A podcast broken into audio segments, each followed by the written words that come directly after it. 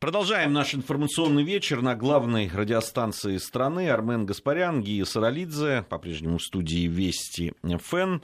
А, и сегодня в программе «Недельный отчет» у нас Никита Данюк, заместитель директора Института стратегических исследований и прогнозов РУДН. Никита, рады приветствовать тебя. Здравствуйте, товарищи. А, с прошедшими праздниками. Спасибо большое и вас, уважаемые слушатели, с прошедшими праздниками. Да, сегодня, кстати, у нас э, забыли вначале сказать, что это же первое наше такое выход то есть в эфире мы уже были да. и неоднократно после ну, Нового как? года. Я однократно. Неоднократно со мной, да. А это, а вот наши совместные э, программы, и первое, это первое подведение итогов таких, да, недельных после а, после праздников. А, довольно много бурно начался год. Кстати, вот сейчас мы говорили с Кариной Геворгян, с политологом, востоковедом. А, очень интересный разговор об Иране был. И вот э, говорили мы о том, что сейчас центр международной какой да, такой политики и пристального внимания э, сместился с, с Корейского полуострова. Да, там все-таки э, сейчас обсуждают какие-то очень мирные вещи, как там совместная поездка э, двух спортсменов, да, двух сборных, там, артистов там, и так далее. Да, как-то все. Но э, наши америка... американские друзья тут же переместили, значит, внимание на другую э, на другую страну и на Иран. И сегодня вот э, продолжается такая пикировка э, ведомств иностранных дел России были заявления по поводу заявления Трампа о ядерной сделке с Ираном, по иранской вот этой ядерной программе и так далее. Ну и вообще, да, там накаляется обстановка вокруг страны явно, причем это делается, как обычно, используя средства массовой информации. Ну, ничего удивительного в этом нет. Если вспомнить э, Дональда Трампа, его предвыборную кампанию и первые месяцы на посту президента, то, в общем-то, он обозначил, что одной из потенциальных угроз для национальной безопасности Соединенных Штатов Америки является как раз Иран. И да, действительно, Дональд Трамп неоднократно говорил о том, что ядерная сделка, которая была действительно заслугой в большей степени как раз э, Барака Обамы и его администрации, абсолютно не соответствует долгосрочным национальным интересам, геополитическим, геоэкономическим Америки. И в данном случае Дональд Трамп сейчас, как мы видим, пытается действительно сфокусировать все свое внимание непосредственно на Иране. Мы видим, что его внешнеполитические авантюры, будь то ситуация с Северной Кореей, будь то попытка хоть как-то э, выставить Америку победительницей в разрешении сирийского кризиса, они были полностью провальны. И в данном случае Иран действительно по многим пунктам он как раз соответствует тому, чтобы стать, ну, на ближайшие, может быть, э, три года оставшиеся для Дональда Трампа целью номер один. При этом Иран, если опять же разобраться, это государство, которое, э, в общем-то, с точки зрения масштабов и своего потенциала намного сильнее, чем, э, понятно, Северная Корея, чем Сирия, даже вместе взятые. И учитывая особую роль Ирана, даже вот геополитически, то, безусловно, Соединенным Штатам Америки просто выгодно, чтобы территория Большого Ближнего Востока постоянно полыхала, чтобы там постоянно возникали точки нестабильности. И то, что э, с 28 декабря как мы помним, там, по 8 число происходили массовые, ну, по одним сообщениям массовые, по другим, в общем-то, не такие масштабные, как в 2009 году, когда была так называемая зеленая революция, но, тем не менее, протесты — это действительно очень удобная почва для того, чтобы попытаться в этих процессах себя проявить, э, обозначить определенные рэперные точки, может быть, группы влияния, и потом работать через них. В этом смысле, кстати, хотел бы отметить, что э, Иран э, тоже не скрывает, что долгосрочной целью государства государства является может быть, сохранение, а может быть, даже приобретение статуса, наверное, главной региональной державы да, в регионе. Мы видим, что эти попытки достаточно удачны, потому что наравне с нашим государством, безусловно, сирийский кризис был во многом, в том числе, разрешен при непосредственном политическом, дипломатическом, финансово-экономическом, что самое главное, военном участии Ирана. Ну, не будем забывать о том, что Иран вместе с сирийской, э, собственно, представители э, спецслужб Ирана активно помогали э, войскам Башара Асада. Мы будем забивать о роли Хезбалла, которая, в общем-то, является одним из детищ, ну, так, грубо говоря, исламского режима в Иране. И в этом смысле действительно Иран вполне возможно может стать на ближайшее время таким главным объектом нападок. Его будут постоянно провоцировать, пытаться дестабилизировать. Естественно, в любой стране есть определенные предпосылки для того, чтобы использовать эти слабые точки для дестабилизации, потому что любая страна, она а, так или иначе имеет неразрешенные проблемы, в том числе в области социально-экономических вопросов. Но при этом хотел бы отметить, что те волнения, которые вот были в Иране, они, вот их генезис этой проблемы, он на самом деле комплексный. Здесь, безусловно, можно говорить о внешнем влиянии определенном. И действительно, позиция Соединенных Штатов Америки, ну, они очень часто любят ее обозначать как раз официальными заявлениями государственного департамента. Да, и помним это высказывание Дональда Трампа о том, что народ Ирана устал от коррупции там, и так далее и тому подобное. Но на самом деле есть еще и внутренние причины. Я, хотя не являюсь специалистом по Ближнему Востоку, тем не менее, знаю, что э, по большому счету по одной из версий вот эту волну протестную начали представители консервативных сил. Э, то есть не условные там либералы, а как раз те люди, которые считают, что нынешний курс нынешнего правительства. Слишком либеральный. Да, слишком либеральный. Хотя на самом деле назвать, э, ну, собственно, Рухани либералом у меня язык не поворачивается, он достаточно такой нормальный прагматик. Все, вот все, меня... все же зависит, какую точку отсчета Конечно, брать. конечно. У меня сразу вот э, приходят на ум цифры. Дело в том, что когда Рухани пришел к власти в 2013 году, было достаточно серьезное падение ВВП страны, там 6-7% в год. В настоящий момент Э, обозначился рост, причем очень большой по среднемировым меркам темпы в 12%, 12,5%. Это блестящий результат. Была инфляция порядка 40%, сейчас она 7,5%. И, в общем, по многим-многим э, вещам действительно удалось достичь определенных успехов, ну, таких, грубо говоря. Но э, из-за этого приходится отходить от определенных догматов. Да, тот исламский режим, вот та исламская революция и духовный лидер, который всегда, в общем-то, должен нести ответственность за сохранение сохранения существующей э, идеологии, она э, в том числе, как мы видим, не приемлет определенный вот такой либеральный крен.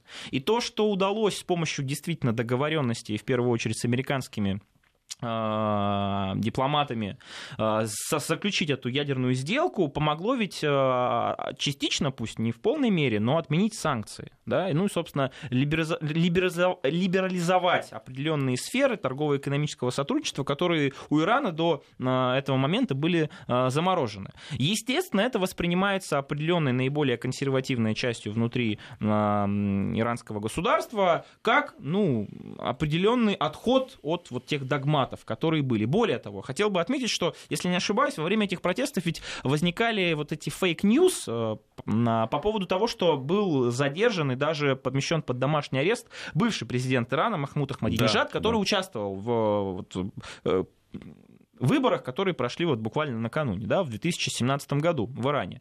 А Ахмадинежад, он как раз и является одним из, э, ну, таких лидеров, что ли, который представляет собой вот эту более консервативную часть Ирана, да, политическую. Ну, как потом оказалось, что этот э, источник, который всю эту информацию устранял, как обычно, является арабской газетой, чья редакция базируется в Лондоне. Ну, в общем-то, вот прям по, по всем шаблонам, что называется. Но, тем не менее, опять уши наших товарищей американских торчат торчат. И если они, может быть, не являются главными инициаторами вот, вот всех этих процессов в Иране, то они, как э, ну, заправские Но... политтехнологи, очень прекрасно знают, что любое, э, любая нестабильность э, это окно возможностей. Они Никита, а зачем так, так да, топорно работать, а? Ну вот право слово, 72% сообщений, которые в социальных сетях были по поводу ареста Ахмадинеджада, по да, поводу того, что весь народ уже вышел на улицы, режим да, вот-вот да. падет, э, все на вертолетах будут спасаться. 72% сообщений с геолокацией, не относящихся в принципе к Ирану. Да, да там Саудовская Аравия в основном, и, собственно, западные страны. Там, Опять появляется шестилетняя девочка с оксфордским английским которая говорит ровно то же, что говорил ребенок из Сирии. Примерно с теми же самыми интонациями. Ну не смешно уже, право слово. А, вспоминается такое, я не помню, где это услышал, увидел выражение по поводу клише в том числе в кинематографе и там, в музыке. Да, это клише, но клише потому и клише, потому что они работают. Вот, видимо, наши американские товарищи, понимая, что времени адаптироваться под существующую конъюнктуру, иногда под определенный регион с а, очень интересными особенностями. А, просто некогда они берут старые методички, которые уже давно написаны, пресловутые, да, по информационным, ну, грубо говоря, войнам, манипуляциям, по, по э, реализации деструктивных политических технологий. Это сейчас я говорю как раз о протестном движении, о том, как его необходимо обеспечивать информационно, технологически, политически и так далее. Ну и попытались, что называется, на коленке, простите за это слово, примазаться к этим протестам. Ну, на самом деле, что называется, Соединенные Штаты Америки никогда и не скрывали, что они очень заинтересованы в том, чтобы э, тот режим, который, собственно, сейчас есть в Иране, он не устраивает абсолютно США просто потому, что Иран одна из немногих стран, которая действительно не а, согласилась в свое время разменять свой суверенитет на своего рода там, бусы и зеркальца, да, которые американцы всем любят раздавать. Вот, американская жвачка, можно по-разному это называть. И нужно еще учитывать фактор Саудовской Аравии, как мне кажется, потому что саудовцы тоже в плотной связке с Соединенными Штатами Америки, ну, у них интересы, конечно, по не такие масштабные, но тем не менее очень заинтересованы в том, чтобы их главный а, геополитический соперник в регионе, потому что судовцы претендуют в том числе на роль лидера, а, был ослаблен. Для этого, естественно, нужно дестабилизировать ситуацию, если это не получается сделать самим непосредственно, вот как в данном случае, они просто пытаются усилить этот эффект вот э, такими атрибутами, как средства массовой информации. Ну, кстати, что самое интересное, я, когда были протесты в Иране, ведь не только американские товарищи отметили своего рода политическая агентура, даже у нас в стране некоторые представители несистемного оппозиционного фланга тоже выступали вот за то, чтобы э, Иран освободился из-под этого вот, я не знаю, гнета там, как. Да, ну, то есть для меня, если честно, опять же, настолько очевидно, что как будто, знаете, методички, вот тех задания рассылают, вот, и все прям под копирку это должны выполнять. Ну, мы несколько раз уже замечали это в своих программах э, по разным поводам, когда, ну, а, иногда вот когда смотришь, да, там, ну, Твиттер или там другие социальные сети, и вдруг что-то происходит, и просто как по, новень... просто мановению палочки, какой-то волшебный, начинает чуть ли не досконально, повторяя одни и те же да. фразы, разные люди на разных языках, что, Конечно. обратите внимание, да. Э, Причем замечены за этим и вполне раньше уважаемые мной журналисты, которые, ну, они, э, в, может быть, никогда я с ними э, не был согласен там, по, по каким-то политическим мотивам и того, как должна страна развиваться и на какие-то процессы, но все-таки опускаться до того, чтобы повторять просто вот эти расхожие какие-то идеологемы, ну, просто, мне но кажется, это неприлично. Это такой, на самом деле, очень эм, яркий маркер, потому что, согласно вот как раз эм, там, э, технологиям по демонтажу политических режимов, если та или иная политическая сила полностью солидаризируется с внешней силой, так называемой внешней управляющей силой, то можно на 95% утверждать, что между ними есть связь и что они выступают в связке. Поэтому, уважаемые слушатели, если вот вы считаете, что те или иные э, лидеры общественного мнения, журналисты, эксперты, политологи, э, просто выражают свою точку зрения, вы просто можете проанализировать вот ряд международных событий, как на них реагировали, например, а, официальные представители Государственного департамента, а потом примерно, да, сравнить вот с их высказываниями. Вы, вы, на удивление, увидите, что очень часто, опять же, на 80-90% их э, риторика совпадает, пусть и слова разные. Да, это, это, тем более, что это люди, которые обвиняют там, э, людей из, из другого фланга, что они, мол, работают по указке там, администрации президента или еще кого. А мне кажется, просто потому, что они не понимают, как можно вот делать это с точки зрения своей гражданской позиции просто, да, экспертной позиции. Нет, я, главное не ошибиться еще в оценках, которые Тиллерсон дает. Он просто иногда имеет обыкновение забывать, что говорил накануне, это поэтому правда. неудобно. Да, там иногда приходится там телодвижения, определенные тапочки переобувать. А это уже особенность, мне кажется, вот американской дипломатии на, на новом этапе, потому что если, опять же, сравнивать э, то, какая была американская дипломатия во времена даже противостояния с Советским Союзом, да, вот этой биполярной конфронтации, мы увидим, что вот тогда были настоящие глыбы, что называется, богатыри не вы, да, не то, что нынешнее племя.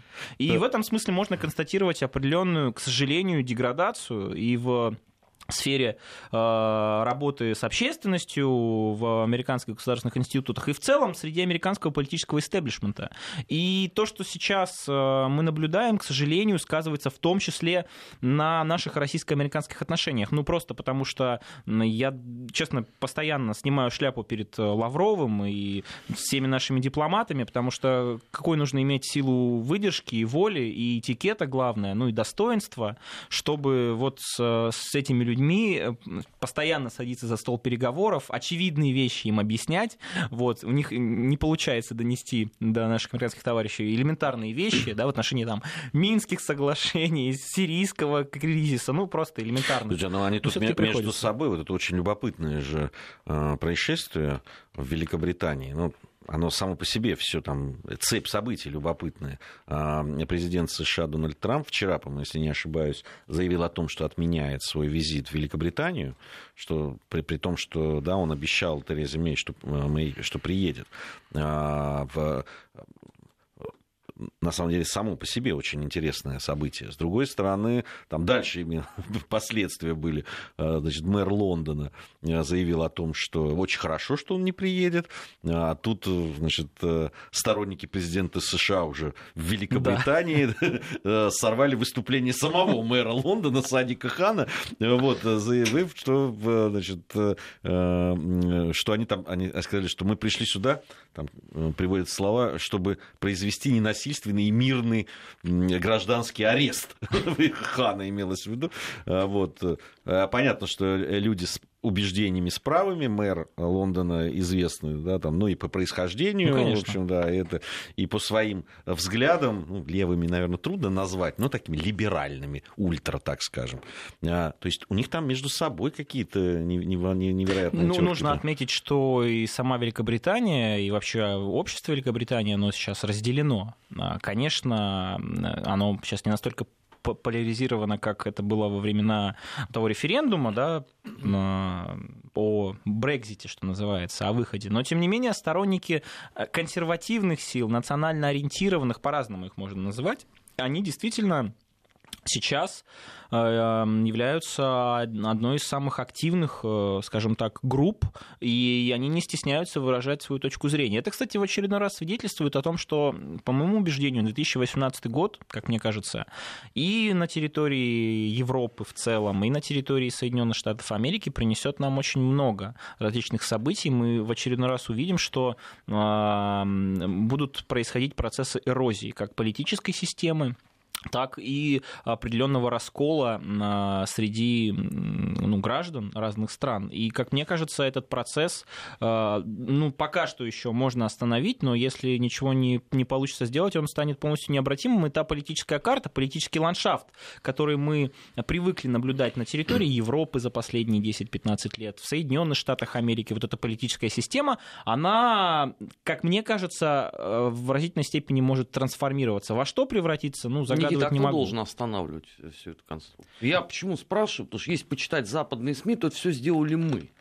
Вот с, с этой точки зрения тогда, а кто должен это все останавливать? Потому что вот по пообщался я тут давеча с немцами. Ну, они вполне себе вменяемые люди. Они говорят, ну, трагически, конечно, у нас такой вот кризис затяжной, но вроде как, как уже на МАЗИ договорились. Ну, да. ХДС, ХСС с социал-демократами. У них как бы к нам претензий нету. Но при этом журнал Бильд, между прочим, регулярно намекает, что вот это все это, пожалуйста, пятая колонна в лице АФД, который выполнил приказ Москвы. Что сделала? Выполнил приказ Москвы. Ну, а какой приказ-то был? Что они выполнили? Ну как, прошли в Бундестаг, что а, сделали? в этом смысле? Да, они... И развалили... А выбирали их тоже? Ну, это уже тут история умалчивает. Ну, выбирали русские иммигранты. Там же было э, расследование, да, что было. там, сколько там, больше 60% русских ну, иммигрантов ну, проголосовал за АФД. Да, а есть альтернатива для Германии, но не будем забывать, в Германии еще есть э, левые которые тоже абсолютно э, твердо заявляют о том, что необходимо восстанавливать отношения с Москвой. Там Сара Вагнкнехт, ее выступления в Бундестаге, они, кстати, пользуются большой популярностью. Да, когда... у нас в интернете. Да, в нашем интернете, потому что на правду матку, что называется, рубит с плеча. Вот. Э, более того, даже вот та политическая сила, э, которая является сейчас, ну, так скажем так, главным инициатором вот такого затяжного кризиса, это свободные демократы Германии, они ведь тоже выступают за нормальные отношения с Россией. То есть получается, э, и, кстати, э, социал-демократы, то есть они, в общем-то, тоже, если посмотреть с точки зрения риторики, ну, не настолько агрессивны по отношению к нам, в отличие от Ангелы Меркель. Вот там, в общем-то, только зеленые остались, которые ни при каких обстоятельствах не готовы мириться с, с Москвой и, и с ее действиями. И, собственно, Ангела Меркель, ну, потому что ей вот такое хозяйство оставил как мы помним, ну, Барак Обама сказал, вот ключи отдал, сказал, пожалуйста, Ангела, охраняй ключи от демократического рая либерального. Ты да. сейчас... А тут, Дональд у Трамп... нас тут не да, очень да, все. Ты, пожалуйста, подожди. Ну вот одна из констант это, безусловно, плохое отношение к русским. И получается, что, э, ну сколько, э, социал, соцдемы, зеленые, альтернатива для Германии, левые, четыре политические силы по-видимому, ангажированы Кремлем. Ну, в таком случае я снимаю шляпу перед нашими э, политиками, специальными службами, органами, потому что сделать, ну, такое, как мне кажется, несмотря на очень высокий профессионализм, ну, нереально. Вот. И, в общем-то, можно говорить о том, что... В одной стране или вообще во всем мире? Ну, в Германии как минимум, мне кажется. Потому что есть еще Великобритания, есть Франция, Италия, есть Соединенные Штаты, Италия, Италия Эстония, Испания. Италия. Муниципальные выборы И в конце в концов есть Конго, простите простите, друзья. Вот, поэтому, конечно, рано или поздно вот вся эта политическая шизофрения, как мне кажется, закончится, когда все провалы, которые возникают в той или иной стране, ну, в первую очередь в Европе, в области внутренней политики, социально-экономической сферы, внешней политики списываются на вот эту руку Кремля, на агентов Москвы и так далее. Но, как мне кажется, нашему государству не стоит тоже время терять. Э, как, как известно, как говорили там, классики, да, политической теории, там тот же Макиавелли, нужно обязательно пытаться в, в такой ситуации извлекать преимущества. И то, что сейчас Европа не едина, то, что ее лихорадит, то, что даже в Соединенных Штатах Америки наблюдается ну, существенный такой кризис, пусть он и пошел, как мне кажется, на спад, вот, э, это как раз окно возможностей. Нам нужно расширять наши контакты, э, прекрасно понимая, что э, нас постоянно априори будут считать виновниками тех или иных каких-то просчетов и провалов, но при этом, несмотря на такое отношение, как мне кажется, нужно все равно создавать коммуникацию. Потому что, как мне кажется, наши государство вот с 91 -го года, ну, наверное, 15 лет уж точно не занималось тем, чем оно должно было заниматься, а именно создавать определенных, э, ну, я не знаю, точки влияния, заручаться поддержкой определенных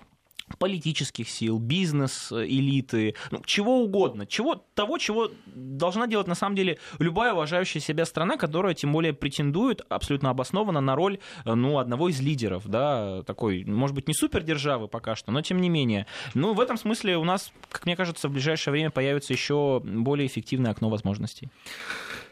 А, Никита Данюк у нас сегодня в гостях, заместитель директора Института стратегических исследований и прогнозов РУДН. А, сейчас новости середины часа, затем вернемся, продолжим подводить итоги недели. Недельный отчет. Подводим итоги. Анализируем главные события. Продолжаем нашу программу «Недельный отчет». Сегодня подводим итоги э, недели. Э, и у нас в гостях Никита Данюк, заместитель директора Института стратегических э, исследований и прогнозов РУДН. Любопытная вещь. Я хочу, она такая, наверное, не совсем да, там, событийная, но больше, может, даже философская, идеологическая. Но очень бурно обсуждались, не знаю, наверняка Никиту встречал, такой, обсуждались результаты социологического исследования Левады-центра по поводу того, что Э, э, сдвиг российского общественного мнения в сторону консерватизма. Там шла речь о личной жизни, даже я бы сказал об интимной жизни, да, там усиление э, такого резкого отношения к кто-то даже гомофобным это называет, ну, к нетрадиционной ориента, сексуальной ориентации, отношения к абортам и так далее, и так далее. По этому поводу очень много различных интерпретаций. Причем удивительно, там, с одного фланга там, либералы либералы говорят, для них это такой повод поговорить, а вот посмотрите, вот оно, посконно, значит, такое отрицательное отношение к либеральным ценностям. Скотская генетика да, даже да, да, да, скотская генетика, да. С другой стороны, да, там, э, с другого фланга, значит, говорят, вот, посмотрите, мы, это наша работа, это мы так вот поработали там и так далее. Вот на ваш взгляд, все-таки почему это произошло. И, а, ну, действительно, ведь любое вот подобное исследование, подобный опрос ли это будет, либо какой-то там э, научный труд, который вот попадает в средства массовой информации, становится таким объектом такой столкновений да, с разных флангов и такой причиной поспорить, причем иногда очень жестко. Ну, а, как мне кажется, было бы правильно начать с того, что а, Левада-центр является иностранным агентом. Что многое объясняет. Да. Но, но если серьезно, то, как мне кажется, действительно есть определенный тренд. И Россия а, в этом смысле становится одним как раз из центров вот этого консервативного, скажем так, сообщества мирового. На фоне ускоренных очень сильно форсированных э, либеральных реформ, которые происходили в том числе и в нашей стране да, в 90-е годы, в начале 2000-х годов, как мне кажется. В общем-то, если уж разбираться, то и э, во многих сферах, эм, таких как образование, культура, здравоохранение, как мне кажется, эти либеральные реформы и эксперимент продолжаются. Вот, но сейчас не об этом. А, Все-таки пришло понимание того, что существует э, существуют определенные условия, существуют определенные ценности, определенные традиции, которые естественны для определенного, ну, грубо говоря, населения, региона и так далее. И э, это, собственно, точно такая же ситуация вот с демократией. Американцы постоянно пытаются насадить демократию, да, ну, гражданские права, свободы по всему миру. У них же там целые концепции были, согласно которым, если во всех странах будет настоящая подлинная демократия американского образца, то войн больше не будет. Ну, собственно, потому что демократии друг с другом не воюют, нормальные демократии. Вот. Но, как оказалось, э, привить вот эти американские ценности на... в самых разных регионах мира э, подчас становится просто невозможным. Просто потому что среда, которая существует в этих регионах, в этих странах, социокультурная, политическая, какая угодно, она э, отталкивает эти вещи как абсолютно чуждые. Наша страна, как мне кажется, является своего рода ну, такой, таким, такой территорией определенного транзита. У нас, безусловно, очень сильны а, консервативные наши начала, традиции, и в этом смысле а, Россия действительно одна из немногих европейских стран. Я считаю, что у России свой путь, но, тем не менее, с точки зрения такой цивилизационности, все-таки мы, наверное, относимся к европейской культуре в большей степени, как мне кажется, да, чем азиатской. Хотя можно, конечно, говорить о том, что у нас особая культура как бы евразийская, и мы действительно вобрали в себя э, черты и от, э, грубо говоря, социокультурных феноменов Азии, Европы и так далее. Да, но тем не менее. И э, в этом смысле в нашей стране, как мне кажется, сейчас происходит ну, на уровне общественного мнения осознание того, что э, слепо верить там, западным образцам, лучшим практикам, всему самому передовому, что несет Запад, ну, в общем-то, не следует. И на самом деле у нас действительно есть полное понимание понимание у наших граждан, э, что принесли вот эти либеральные реформы в самых разных сферах, в том числе и в социокультурной сфере, э, той же Европе. И, и ведь это не, какая-то, не какой-то элемент пропаганды и, и так далее. Это объективные факты.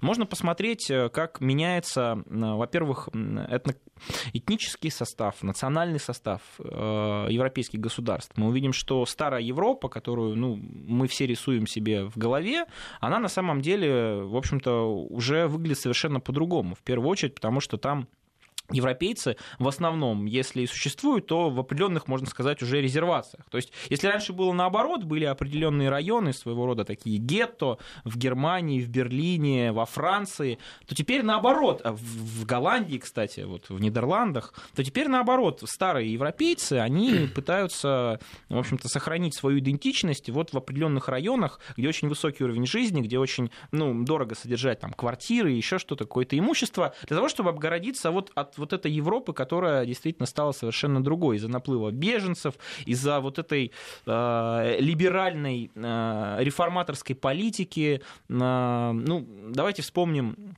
опять же, и 15, 16, 17 года, э, как э, стремительно пытаются реформировать э, базовые основы ну, человеческой идентичности. Я сейчас имею в виду отношение, ну, собственно, к полу, да, вот эта гендерная дифференциация, как запрещают называть мам, пап в той же Франции мамами и папами, родитель номер один, родитель номер два. И, в общем, можно пере кучу вещей перечислять, и ведь это не будет элементом какой-то пропаганды. Это действительно так и есть. И очень многие люди, кстати, и политические силы, которые сейчас набирают стремительно очки, они просто ну, устали от этого. Они говорят свое «нет», мы не считаем, что это правильно, мы считаем, что мы теряем свою идентичность. Как мне кажется, да, в целом базово у человека есть несколько уровней идентичности. Ну, наверное, самый первый, самый главный это как раз гендерная идентичность, потом национальная этническая идентичность, там, потом политическая идентичность. Ну, если посмотреть, то в Европе сейчас трансформируется все. Вот абсолютно все. То есть исконно там человек, который придерживается, например, там, правых или левых взглядов, ну какие левые в, сейчас в Европе по-настоящему? Вот мне было очень интересно посмотреть отношения, например, там а, основоположников э, левой теории Маркса и Энгельса вот к нынешним э, левым, например, в той же Германии или Франции. Вот мне Что было вообще интересно. ждет Европа при таком подходе? Вот Давич... И, и не драматизируем ли мы? Потому что вот часто в разговорах э, с коллегами, да, там, европейскими, они говорят, ну, так, улыбаясь, да, на все вот подобные разговоры говорят, слушайте, ну да, конечно, элементы всего того, что вы, о чем вы говорите, есть, но это не так серьезно все, это не так страшно, и э, вы перегибаете, вы слишком все черным цветом красите и так далее. На самом деле все гораздо... Ну, вообще, когда смотришь, э, например, трансляцию из берлинского метро, э, где идет толпа так называемых беженцев, с Ближнего Востока, с флагами орущая «Аллах Акбар». И когда в ответ им звучит традиционная, к огромному сожалению, э, теперь э, преступная немецкая риторика, то некоторые немцы призывают судить вовсе не тех, кто там горланит с флагами, разгоняя э, бюргеров по платформам, а того человека, кто посмел вообще сказать свою фи по поводу того, что вообще здесь происходит. Ну, в данном случае Европу ждет дальнейшее это переформатирование, социокультурное перекодирование, э, во что это может вылиться в утрату, опять же, всех уровней идентичности. Как мне кажется, э, общество, которое лишено базовых каких-то понятий, оно становится полностью недееспособным, нежизнеспособным. Да, можно говорить э, о том, что, несмотря на это, Европа является своего рода таким градом на холме, где существуют достаточно высокие уровень социально-экономического развития, а, социальных гарантий. Кстати, тоже, вот это тоже, как мне кажется, уже в настоящий момент является одним из мифов, такой калькой, клише. Ну, вы посмотрите, какой уровень социальных гарантий в той же Франции. Вот просто, чтобы простой человек жил, ну, имея какое-то имущество, например, там в Париже. Посмотрите, какие там налоги, посмотрите, какая ситуация в образовании. Нет, это имеется в виду обычный француз, да. а не мигрант, Нет, да, обычный, ЛГБТ. Конечно, да, обычный, обычный француз француз. Я уж не говорю о том, что э, с точки зрения безработицы, например, в, в южных странах, да, страны ПИКС, так называемые Португалия, Италия, Греция, Испания и так далее, там ведь цифры-то ужасные, 20%, где-то 30%. В той же Испании и Италии уровень безработицы среди э, населения э, до 30 лет порядка 30%. Ну вот, пожалуйста, посмотрите, ну, действительно, есть ли возможности? У э, молодых европейцев как-то себя реализовать, учитывая всю эту ситуацию. Ну, как мне кажется, это будет вести к э, дальнейшим процессам э, эрозии политической системы в первую очередь, потому что будут приходить все новые силы, либо укрепляться силы, которые будут выступать за э, ну, откат от этой системы, отказ. Это, в принципе, мы уже наблюдаем. Вот это шествие где-то победоносное, где-то, может быть, не очень правых консервативных сил, это, как мне кажется, естественная реакция, вот, грубо говоря, европейского организма. Никита Данюк, заместитель директора Института стратегических исследований прогнозов РУДН. Скоро продолжим. Недельный отчет. Подводим итоги. Анализируем главные события. Продолжаем нашу программу «Недельный отчет». Сегодня подводим итоги недели. У нас в гостях Никита Данюк, заместитель директора Института стратегических исследований и прогнозов э, РУДН. А, по поводу Европы. Да, вот и у меня всплыло как раз в памяти, в общем-то, что теоретически может ждать Европу, понятно, с теми или иными особенностями, на самом деле ведь э, описал Тила Сарацин в своей книжке в 2010 году «Германия. Самоликвидация». Да, к ней тоже За много... что он обруган, подвергся судебным преследованиям. Да, это, это, это Книга все... получила разгромнейшие рецензии, теперь он нерукопожатный человек, и само упоминание этой фамилии – это уже мавитон. Да, справедливо, но, тем не менее, книжка интересная, и, в общем-то, на самом деле, э, тот же Тила Сарацин, он ведь оперирует там в том числе и фактами. Он ведь говорит не только о проблеме в социокультурной сфере, он говорит о том, что Существует проблема образования, о том, что э, рабочий класс, средний класс в Германии стремительно тупеет. И, в общем-то, там он, ну, ну, он действительно приводит э, нормальные выкладки. Кстати, если я не ошибаюсь, как раз на э, вот эта книжка, понятно, что альтернатива für там образовалась в 2013 году, но, в общем-то, она была как раз предтечей вот э, тех процессов на политическом уровне, которые мы видим сейчас. Потому что э, не, не замечать то, что происходит происходит и во что превращается та же Германия, та же Франция, Великобритания в меньшей степени, э, ну, даже Италия, там, Австрия, Голландия. Посмотрите, кто в Австрии пришел да, к власти. А учитывая историю, какие там появляются политики, ну вот, вот собственно, можно говорить о разных сценариях, Но что, здесь что, вот, что Европу Никит, ждет. Здесь интересная вещь. А, э, с одной стороны, вот вы абсолютно правильно упомянули и ту же Австрию, и того же Сарацина, и, и реакцию ну, так, вы, вы помните, ведь э, в Австрии уже побеждал правый политик, причем крайне правый политик. И что тогда было? Тогда впервые, по-моему, за всю европейскую историю под нажимом э, других стран европейских, которые ввели санкции, я напомню, против Австрии, были пересмотрены Выборы, результаты да. выборов. Да, да, да. Да, это было. Сейчас такого уже нет да, проходят выборы, побеждают, в принципе, да, те, такие же ребята, как тогда, но все, все так побухтели в либеральных э, газетах, да, там, э, но съели в итоге.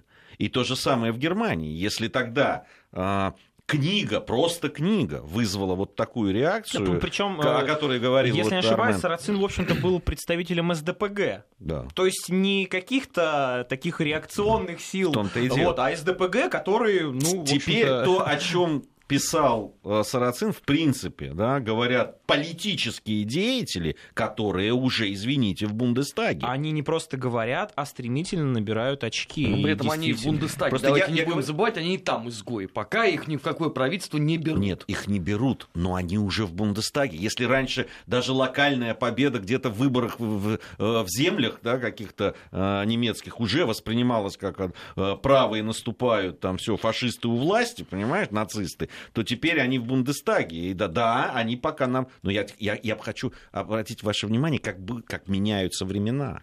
а как прошло-то, в общем-то, с точки зрения истории, точки зрения всего истории ничего. Всего ничего. Вот я и говорю, этот процесс трансформации, да, стремительной трансформации политического ландшафта, социокультурного ландшафта в Европе мы будем наблюдать и дальше. И, как мне кажется, этим же процессом эрозии будут подвержены Соединенные Штаты Америки. Дональд Трамп, как мне кажется, а, как, ну, такой прогноз, может, он не сбудется, но все-таки я его сделаю, вряд ли сможет занять пост президента второй срок подряд. Но и, может быть, потом произойдет определенный откат от вот э, этих идей, от этой идеологии правой, консервативной, национальной, можно как угодно называть. Но ведь э, у всего есть предпосылки, и Дональд Трамп тоже может стать определенной предтечей того, что в Соединенных Штатах Америки, которые пытаются угнаться сейчас в первую очередь за высокими темпами экономического роста, кстати, нужно отметить, отметить, вот, э, как мне кажется, это очень важно, Дональд Трамп, э, несмотря на большое количество провалов на внешнем периметре, связанных э, с, с очень многими причинами, с отсутствием опыта, и с тем, что ввязывается он в схватку с игроками такого уровня высочайшего, и вряд ли у него получается иногда переиграть их. Да, вот Ким Чен Ын, собственно, его даже переиграл, как мне кажется, да, своим решением. Ну, пока-то точно. Вот, да. И, но внутри э, Дональд Трамп сейчас э, демонстрирует определенные успехи. Ну, в первую очередь, я, конечно, говорю о темпах экономического роста, то, что они, э, в общем, там, в зависимости от периода в 2017 году колебались от там, 2,5 до э, 3%, а если будут темпы экономического роста 4%, это вообще может даже почувствовать простое население. И вот та реформа налоговая, наверное, самая значимая победа Дональда Трампа, которую все-таки он продавил, а именно снижение налогов на бизнес и, собственно, на физические лица, я сейчас не помню точные цифры, но тем не менее, э, они своего рода станут, знаете, как затишьем перед бурей. Вот Дональд Трамп сейчас попытается выровнять этот социальный, уровень социально-экономического развития американского населения. Потом он уйдет, произойдет определенный откат, придут снова демократы, ну, собственно, представители этого глобального капитала транснационального, для которого не существует понятия национальные интересы, собственно, простого, интересы простого народа.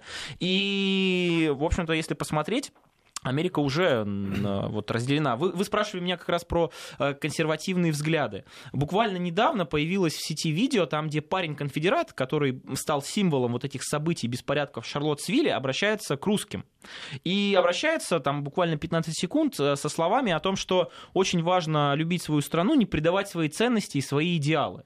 Вот, как мне кажется, наша страна в этом смысле как мне кажется, после вот этого морока, э, который был у нас в 90-е годы, все-таки опрянула, и э, наши вещи, исконные традиционные ценности, и все-таки пытается сохранить и, и как-то даже приумножить. Но этот паренек, кстати, живое подтверждение вот этих слов, что есть ценности, которые мы пытаемся сохранить, потому что именно российские пользователи социальных сетей скидывались ему деньгами на продолжение образования, когда он был вышвырнут из колледжа, когда у него был заблокирован банковский счет, да, когда да. он стал изгоем всюду, поэтому он-то обратился в совершенно правильной целевой аудитории. И, и, и причем ведь тоже нужно понимать, что э, эта ситуация стала очень э, большим ударом по Дональду Трампу. Он фактически открестился от определенной части своего ядерного электората, потому что ну вот представители э, таких национально ориентированных, иногда даже ультранационалистических движений, так называемые представители движения White Supremacy, белые супрематисты, они ведь э, ну, увидели, что Дональд Трамп, который позиционировал себя как вот, я за вас, я, в общем-то, не стесняюсь своих взглядов и убеждений, ну, вынужден был сдать назад откровенно, потому что, как мне кажется, если бы Дональд Трамп этого не сделал, э, вполне возможно был бы запущен точно там, сценарий импичмента в той или иной формате и так далее. И это говорит о том, что э, если раньше боролись все ну, там, страны, игроки, в первую очередь, за какие-то геополитические, геоэкономические возможности, то сейчас э, поле битвы это в том числе ментальная сфера, это сфера ценностей и, идеалов, да, каких-то. Ну, вот здесь вот э, любопытно, к сожалению, мало времени уже остается, но э, хотелось бы все-таки задать этот вопрос. Э, был вот вручение этого золотого э, глобуса, да, там, или как что он Где все в черных платьях. Где в черных платьях, выдающимися разрезами. А, э, ну, киноакадемии там какие-то, или это не киноакадемия, неважно, одна из кинопремий очередных Соединенных Штатов Америки. И там выступала Опра Уинфри которую, да, после этого выступления многие, и это продолжается там обсуждаться, записали в, в кандидаты в президенты. Кандидаты в президенты, да. да. И она же, собственно, как антитрамповская абсолютно, да, это просто антипод, да, а, да трамповский. И, и насколько это возможно? Ну, технологически постараюсь очень быстро. Во-первых, с одной стороны, это возможно, потому что она может э, конвертировать свою медийную популярность, она действительно является всеобщей любимицей, да, вот ведущей, телеведущей общественным деятелем американцев, а популярность политическую. Наглядный пример, опять же, Дональд Трамп, который, безусловно, обладая очень большим бизнес-опытом, управленческим опытом, ну и, в общем-то, в политической сфере тоже не новичок, в первую очередь смог конвертировать свою медийность, вот эту э, часть своей э, деятельности из шоу-бизнеса для того, чтобы, ну, действительно понравиться большому количеству народа. Его знали все. Э, технологически это интересно. Второе. А, а, Опра Уинфри просто идеальный кандидат для демократов, потому что она женщина, и, простите, она афроамериканка. Это и выступает за права всех меньшинств абсолютно. Абсолютно за всех меньшинств. Там, Со... трансгендеры, э, Именно так. То есть это идеальный кандидат от демократической партии, в которой, на минуточку, тоже существует определенный кризис с кадрами. Есть Берни Сандерс, но никогда не допустит. Если Дональда Трампа победу допустили, то Берни, э, старик Берни Бедолага, никогда точно президентом Америки не станет. И в этом смысле э, она действительно может взять определенный реванш. Но с другой стороны, вот э, если она станет официально потенциальным кандидатом, по-моему, она все-таки открестилась от этого, это будет говорить о том, что сама система Соединенных Штатов Америки политическая находится в глубоком кризисе. И если до недавнего времени она славилась как раз, я имею в виду политическая система США, тем, что а, там было все предсказуемо, и что истеблишмент, пусть с определенными э, э, различиями, но тем не менее был консолидирован, то теперь, э, по большому счету, это будет настоящая арена, настоящее противоборство. Ну, ну и, в общем-то, к чему это еще выльется. будем следить. Спасибо большое. Никита Данюк у нас был в гостях. Совсем скоро программа «Бывшие».